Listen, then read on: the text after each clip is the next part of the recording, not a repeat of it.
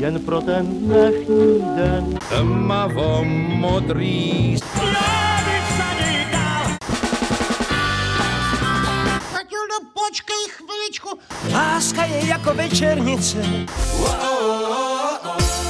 Vítejte u Suprafon podcastu. Sedíme se Zdeňkem Přešťálem ve vydavatelství Suprafon, což není samozřejmě náhoda, protože před námi leží LPčko a CDčko Navařený nudly. My si budeme samozřejmě povídat především o reedici tohoto alba, o tom, jak to album vznikalo a o všech věcech okolo, o té staré dobré sestavě. Zdeňku, dobrý den. Dobrý den. Navařený nudly je vaše druhé studiové album, myslím, skupiny Neres. A jste tam ve skvělé sestavě Zuzana Navarová, Zdeněk Křešťál, Víc a Vladimír Vytiska a spousta, spousta hostů. Vzpomínáte si, jak to album vznikalo? Vy jste někde řekl, že jste se snažili, aby vznikalo úplně jinak, než cokoliv do té doby vznikalo. Jak vznikalo, jak jste ho nahrávali? Nahrávali jste ho třeba naživo, nebo každý zvlášť a pak jste to míchali dohromady? No, eh, tak my jsme hlavně museli potvrdit eh, úspěch první desky Masopust. To se říká vždycky, že ta druhá deska buď to bude propadák, nebo eh, to bude pokračování toho dobrého, co bylo na té první desce. To se, myslím, podařilo. A k tomu nahrávání, nahrávali jsme ho skutečně úplně jinak než to první. První deska Masopus vznikala v několika etapách, kdy jsme získali eh, ve studiu jednota eh, Československého rozhlasu v Hradci Králové, kdy jsme získali nějaké frekvence, díky panu Navarovi, tatínkovi Zuzany Navarové, tak během tří let se natočilo těch asi 12 písníček a pak se poslední dotočila tady v Motorletu v Praze do posledního dechu píseň. Tady ta deska už vznikala najednou a je koncepční, je, je, má prostě začátek, jakou instrumentální předehru a pak závěr. To samý trošku jinak, píseň Vítka Sázovského Střemhlav taková úvod a závěr. Ta deska skutečně potvrdila úspěch té vaší první desky, možná ho ještě předčila. Čím si myslíte, že měla u posluchačů takový ohlas? Bylo to sílou těch písniček nebo aranží těch písniček, elektronikou?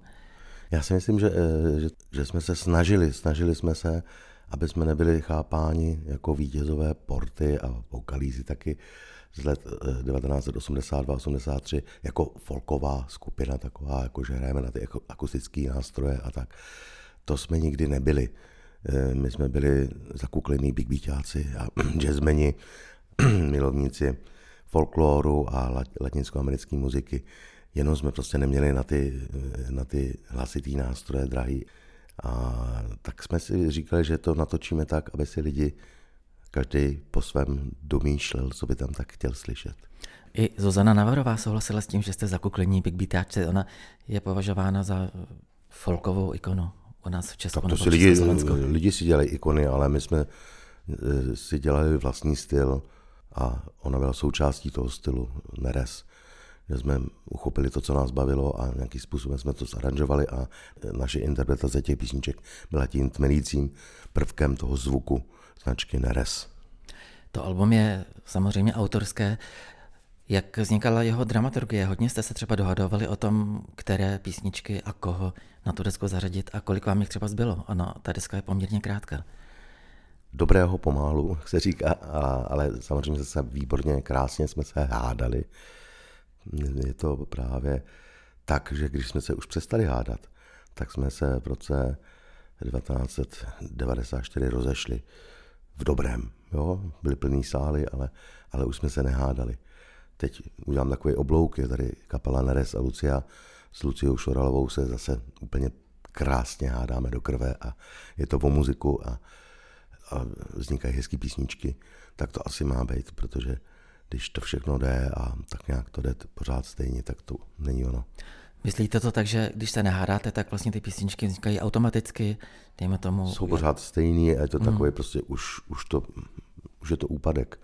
Já si myslím, že s tvorbou je spojená hádka eh, dvou autorů a jednoho aranžera.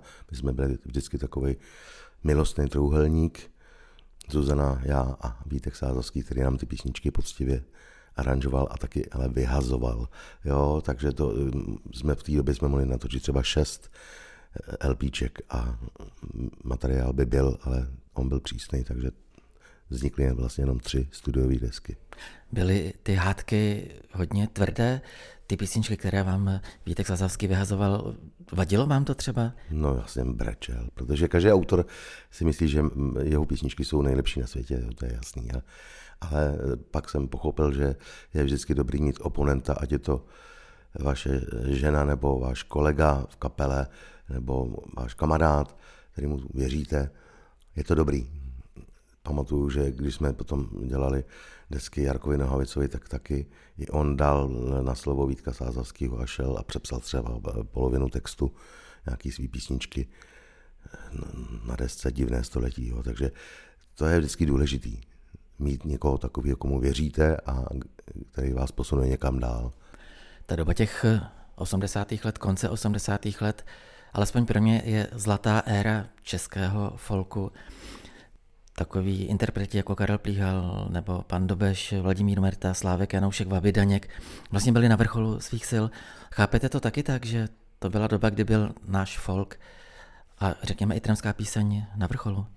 No, já, já to chápu i tak, že to, že vlastně dozrála jedna generace, eh, když to vezmu demograficky, tak eh, vlastně to byly děti lidí, kteří splodili tyhle ty děti někdy po válce v 50. letech a, a ty děti vyrůstaly v době uvolnění v 60. letech, slyšeli muziku, slyšeli různé věci a já tomu říkám nová vlna obecně nejen českého roku, ale i českého folku, že v roce zhruba 82, 83 objevil se Karel Plíhal, Jarek Nohavica, Neres, bratři Ebenové, ČP8 v tom folku, v tom tu pražský výběr nebo jasná páka a tak dále, tak dále.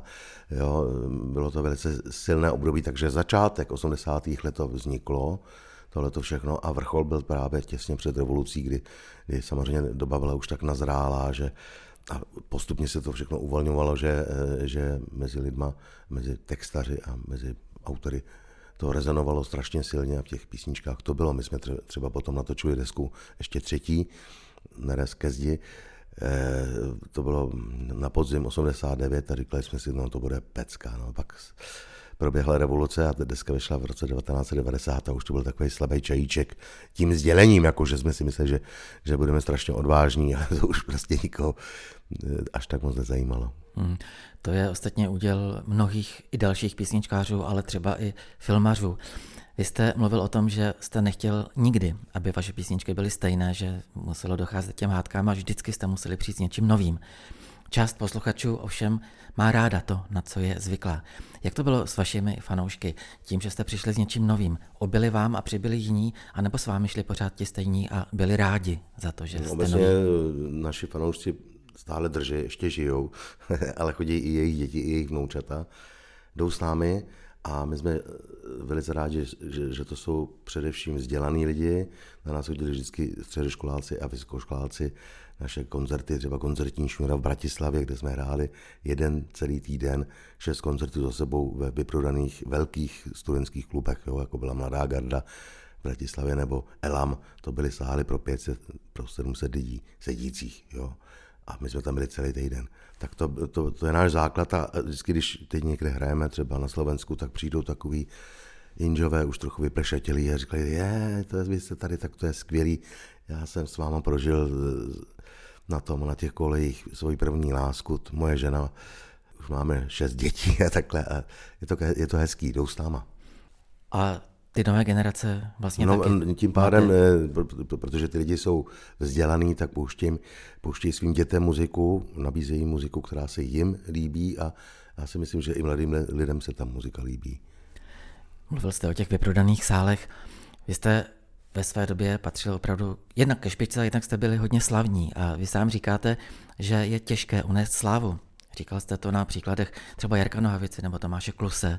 Jak to bylo s vaší slávou a jak vy jste ji unášel? Případně celá kapela i vaši kolegové v kapele. Já, já jsem úplně šťastný a velice spokojený s tím, jak to je, že mě sem tam někdo někde jednou za, za rok pozná a já, já se e, muzikou velice, ne velice, ale seriózně živím už 42 let a a nezažil jsem to, co zažívá každých, každých pět minut Jarek Nohavica, že se podepisuje na ulici a tak.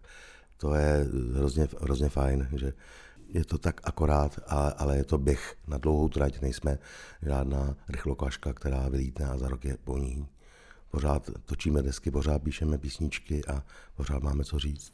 Ani v těch osmdesátkách jste nezažil tu slávu, že by si vás lidi odchytávali na ulici?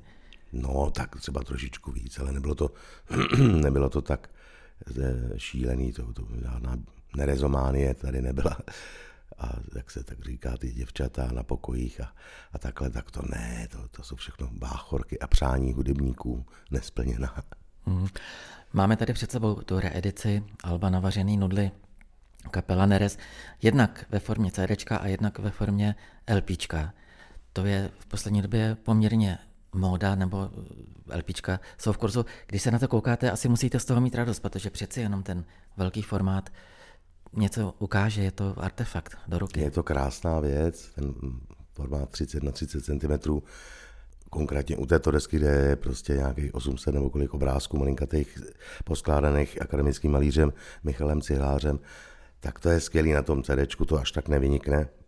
A navíc mně se formát LPčka líbí, ten vinyl je skvělý v tom, že člověk musí vstát, položit to na ten přehrávač, nasadit přenosku, po 20 minutách zhruba musí znova vstát, tu desku otočit a zase poslouchat. Poctivě poslouchat od začátku do konce tak, jak jsme to my seřadili, jak jsme to mysleli, když je ta deska koncepční a deska navařený nudly je koncepční, tak to nejde tak, jako že někdo má eh, dálkový oladač a přeskakuje šestku a dává si sedmičku osmkrát za sebou a, a takhle to tam přehazuje jak hnůj bydlema. Vlastně je to strašně příznivý pro tvůrce, že lidi jsou v úvozovkách donuceni k tomu, aby to poslouchali tak, jak jsme to mysleli, jak jsme jim to celý natočili a seřadili a vymysleli. V dnešní uspěchané době je to zázrak, že se ten vinyl vrací. Takže možná pro vás je nostalgie.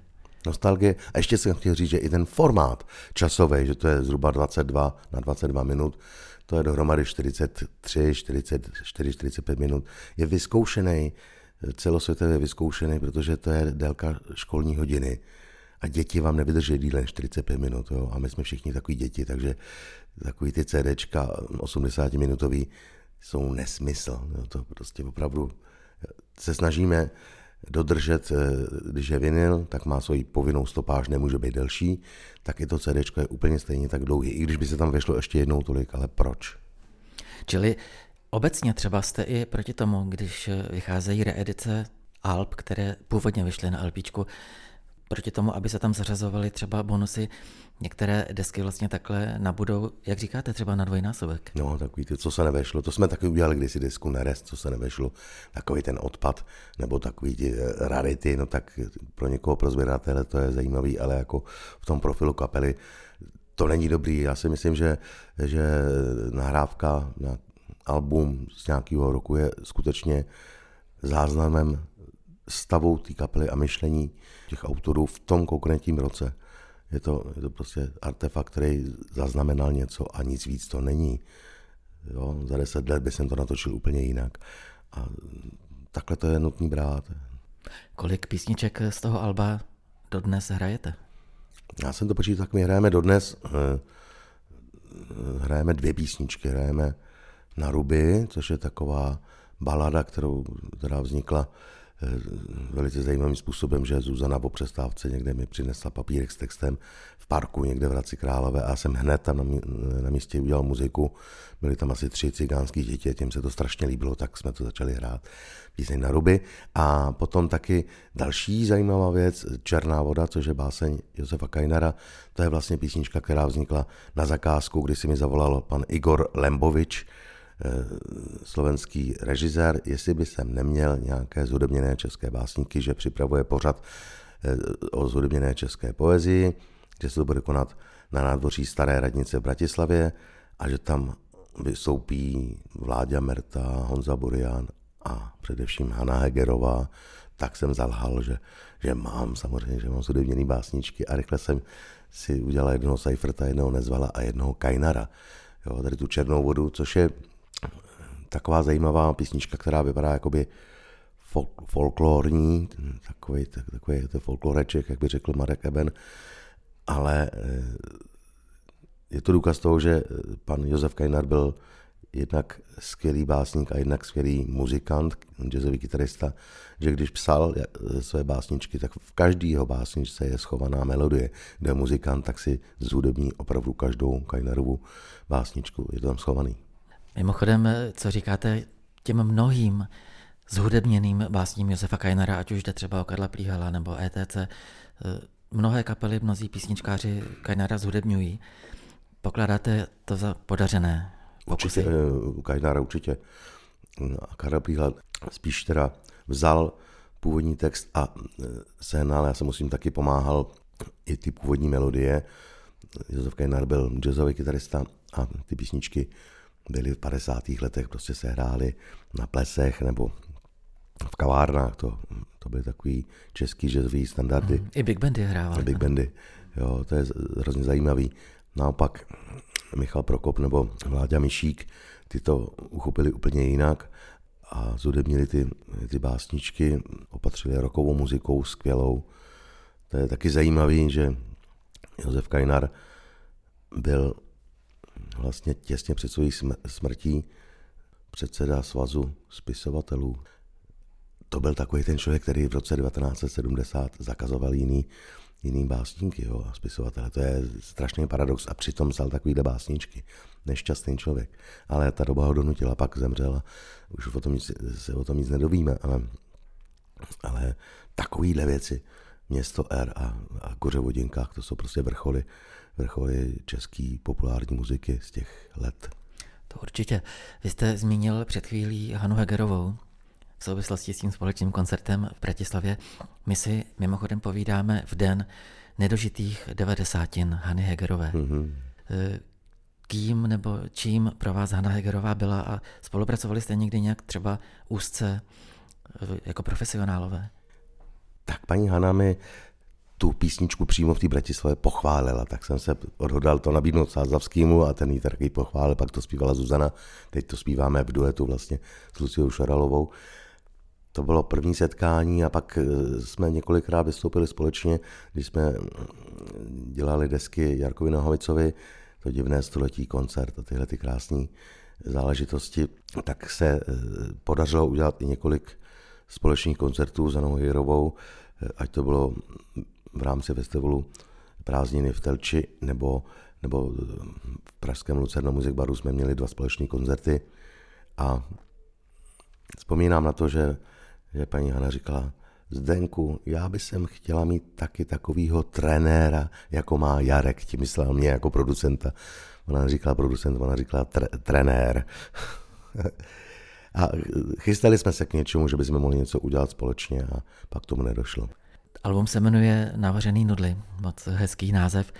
Kolikrát, jak často v životě jste se nechal utáhnout navařený nudly? A má třeba ten název nějaký konkrétní důvod? Já nevím, to vymyslela Zuzana. Ona měla takovou sérii písniček na boso, na ruby. Eh, já měl na dně, teď mám na koni. Ono to je takový zajímavý. Ono to, celý to je, i ten Neres je NZ Navarová Zuzana Neres. Jo, a to mě napadlo, ten název mě napadl úplně, jsem napsal jsem 200 slov a vybrali jsme tohleto jedno slovo, byl to Neres, ale je tam taky schovaný tohleto Zuzana Navarová Neres a navařený nudly Navarová a jo, je to taková skrývačka, je to opět takový systém, ať si každý domyslí, co chce. A osobně třeba rád někoho nachytáváte nebo utahujete na vařený nudly? Tak někdy je to taková hra, samozřejmě manželství nebo v životě. To je, to je koření. Hmm. Ještě k obalu té desky. Vy jste řekl, že tam je asi 800 obrázků. Ten obal, ta titulní stránka, je vlastně v duchu toho původního alba, které vyšlo ano. na konci 90. let, ale není to úplně stejné. To, ta, ten obal má velmi zajímavou historii. Můžete ji připomenout? No, Michal Cihlář, akademický malíř, nás požádal, ať každý doneseme nějaké věci, které jsou nám blízké ať jsou hodně maličký a že si to něco sestaví, jakousi koláž. A tak jsme k mu každý donesli hromadu různých obrázků, ale i předmětů, který on si nafotil, zmenšil do toho formátu a pak toho sestavil takovouhle nádhernou koláž. Cihlář je vlastně takový český Andy Warhol, tak bych to řekl, protože on je naprosto úžasný, ať eh, eh, svým zpracováním Pražské zoo, co je naprosto obrovský projekt, nebo když vidíte na nějaký jeho výstavě noviny, Mladá fronta, přijdete blíž a zjistíte, že tam nejsou vůbec písmena, ale že to je linorit, jo, barevná fotka udělaná jako linorit, která má 26 barev, to je prostě šílený, to si tis, tiskne 620krát na sebe. A tak, úžasný e, umělec. Tak e, to vzniklo takhle a opět si tam každý může najít, co chce a může důmat o tom, jak jsme to mysleli. E, a to je na tom hezký, přece na tom životě, že, že je takhle barevný. Nicméně původně navrhovaný obal byl ale ještě úplně jiný a neprošel přes Zuzanu Navarovou tehdy. Ano, on udělal, Michal udělal eh, takový, opět naše, podle fotky udělal, udělal linority naší obličejů, čtyř vytiska Navarová, Sázavský vřešťál, bylo to takový, trošku mi to připomínalo eh, desku Beatles, myslím, že Let It Be jsou, je, je, je, je ten oval takový, že čtyři fotky, čtyři portréty, plně obyčejně a tak no, to, na to Zuzka narážela, že to je podobný a, a pak si asi sama sobě nelíbila, ono to bylo, ono to tím linoritem se to e, z člověka stane taková karikatura sebe sama a já to tak neprožívám, ale ona, ona byla ženská, že jo, tak to hlídala víc. No. Ty linority, jak jste říkal, je vlastně oblíbená technika Padam Cihláře. Album tedy vyšlo s obalem úplně jiným, teď vychází v reedici. Jak bude vypadat eh, křest té reedice? No, my tu desku chceme samozřejmě ukazovat i na koncertech a nabízet eh, divákům na koncertech kapely Neres a Lucia. A Neres a Lucia hraje v Praze 29. listopadu v Městské knihovně, když nám tady ta epidemie, pandemie zase nerozkvete, tak věřím, že diváci přijdou a společně s námi si to užijou. Budeme hrát nějaké písničky z té desky, jak jsem říkal, na ruby, Černá voda například. A, a budeme mít za kmotra vládu vytisku, původního kontrabasistu. Pozveme samozřejmě Michala Cihláře a další lidi, kteří kdysi s námi hráli a motali se kolem Neres. Takže 29. listopadu v Městské knihovně. Jak moc ovlivnil právě COVID, který jste před chvilkou zmínil, koncertování, vystupování, nahrávání různých vašich hudebních uskupení? No nehrálo se samozřejmě, tak to my jsme hráli vlastně loni naposled 24. září a pak až někdy v květnu letošního roku. Takže to byla dlouhá pauza, ale během ní jsme natočili novou desku Neres Lucia Cela. Připravili jsme taky tuhleto reedici, trošku jsme tam s tím pomohli taky a teď si zase hraje. A já jsem toho využil bohatě, toho, že se nehrálo, já jsem třeba naštípal strašného dříví. Jsem dělal na, u nás na vesnici, jsem dělal dříví, dal jsem si do pořádku všechny CDčka, kterých mám asi tisíc nebo kolik, tak jsem je všechny převedl na hard disk, protože všechno je pomíjivé, takže i ty CDčka někdy, někdy už přestávají hrát, někdo je poškrábe, tak jsem to takhle archivoval, popsal jsem to podle abecedy, všecko to mám hezky vedený, knihovnu jsem si srovnal a tak a udělal jsem si trochu, trošičku pořádek v životě a, a všechno špatné na něco dobré, líp se dechá, je čistší vzduch, tráva je ještě teď zelená, není to to spálený, co bylo. Je to, na všem špatným je něco dobrý. Člověk si uvědomí, že, že tady není ten největší na světě, že, že je tady příroda a že jsme naopak takhle malinký a že ta příroda si dělá, co chce. Hmm. A když říkáte na vesnici, tak myslíte Nové dvory? Nové dvory u Kutné hory, tam já bydlím. A rozběhne se opět i festival Zpívaná? Samozřejmě, teď v pátek Míša Leicht, solový recitál, pak bude Jitka Vrbová, pak tam bude Blondýna, taková zajímavá písničkářka eh, z Rakovníka a, a dál jednou měsíčně to dělám s, s kamarády a jsou to hezký, hezký setkání. Zítra budu mít už třetí hodinu na místní základní škole, kde jsem takový jako s učitelem, zároveň ředitelem té školy Honzou Ingrem, jsem jakoby jeho kolega v hodině hudební výchovy. On si zve má na to nějaký grant, eh, známe osobnosti, tak, jsem, tak já tam učím hudebkům, Páťáky a paní Jarmila Kratochvílová, která bydlí kousek v Golčověníkově, tam učí tělocvik. Tak to je prostě krásná společnost. Jaký jsou děti dnešní, myslím, ve vztahu k hudebce? Mají tu hudebku rády? No tak to záleží právě na tom kantorovi. Honza je výborný učitel a ty děti, má jich jenom 13 ve třídě, tak jsou zvládnutý, zvládnutelný. A jsou to přece jenom ještě páťáci, takže s nimi ta puberta ještě tak nelomcuje, nejsou drzí a jsou slušní a zpívají s náma. Já je učím nějaký písničky, vysvětluji jim, jak se tleská, že u nás se tleská většinou na těžké doby, když to v anglosaských zemích se tleská na lehké doby, tak jsem jim ukázal takovou tu, jaký je rozdíl mezi českou a americkou babičkou, mam, maminkou, že česká maminka ukazuje děťátku paci, paci, pacičky a americká to učí takhle paci, paci, pacičky jo, na lehký doby. Tak to je hrozně bavilo a hned se naučili tleskat správně na lehkou dobu, aby to bylo taneční. A budujete v nich ten vztah, nebo získávají oni ho, ať už třeba k folku, ke country, k big beatu, nebo k blues, k těm americkým žánrům? Já jim třeba vysvětluju dějiny populární hudby, nebo, nebo vůbec co je, co, jaký styl, nebo jak se píše písnička, teď jsem mi dal úkol, ať každý přinese nějaký pokus o text a že s tím zkusíme něco udělat, třeba na to udělat nějakou melodii, řeknu jim, jak se to, kde mají chyby a tak, jak se to má správně dělat, protože to je, to se člověk musí naučit a když se to naučí, tak potom ty výsledky jsou lepší samozřejmě. A to musí být eh, ty děti úplně nadšené, když eh, přinesou třeba nějaký text, pár slov a pak to slyší zhudebně, ne? Je, to hezký, ty skřičky v dětských očích, jo, že to baví a, a že hned něco už, tady já jsem napsal už během té hodiny, tak jsem říkal, až příště, na příští hodině, tak budeme teďka zhudebňovat. A na zpívanou určitě taky chodí do publika. Ty děti ne, tak to je, to jsme hodili venčer a tam se pije pivo a tak jako. je to takový hodně živelný. A zpívaná znamená to, že, že vystoupí třeba ten Míša Lech nebo Žalman nebo já nevím kdo, Krausberry s malou partou, dohrajou koncert a pak ty lidi tam zůstávají a mají svoje nástroje a zpívají dál. Jo, je to takový jam session potom. Pořád platí to, co jste řekl před časem, že dobrá písnička je taková, která je napsaná bez jediného škrtu. To se to jistě. A píšete písničky dodnes to se ale bez zada- jediného škrtu. To se ale zadaří opravdu. Já mám tak 300 písniček nahlášených a, a tak 10 jich takhle vzniklo. Ale ty dodnes hrajeme. Ty se prostě povedly, ty byly seslány od někud ze zhora, abych je jenom přenesl na papír a něco s nimi udělal. Jo, ale, ale zadaří se. Ty jsem jednou napsal takovouhle.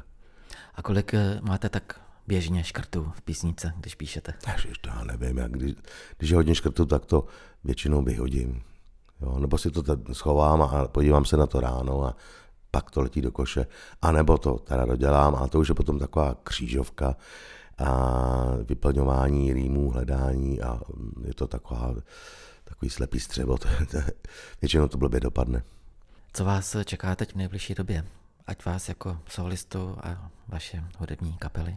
Tak my si chystáme ještě zahrát nějaké koncerty v listopadu s Luciou, Neres a Lucia a pak bude ten křest Alba Navaření Nodly a kromě toho mám kapelu ještě s Vítkem Sázovským a dalším členem Neres a Lucia mám s Robertem Fishmanem mám kapelu Neřeš Trio a jedeme teď eh, v polovině listopadu jedeme na turné na Slovensko.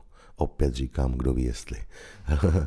no, držme si palce, aby to opravdu bylo, aby, no, snad to bude. abyste odjeli a mohli šířit radost u nás i v zahraničí.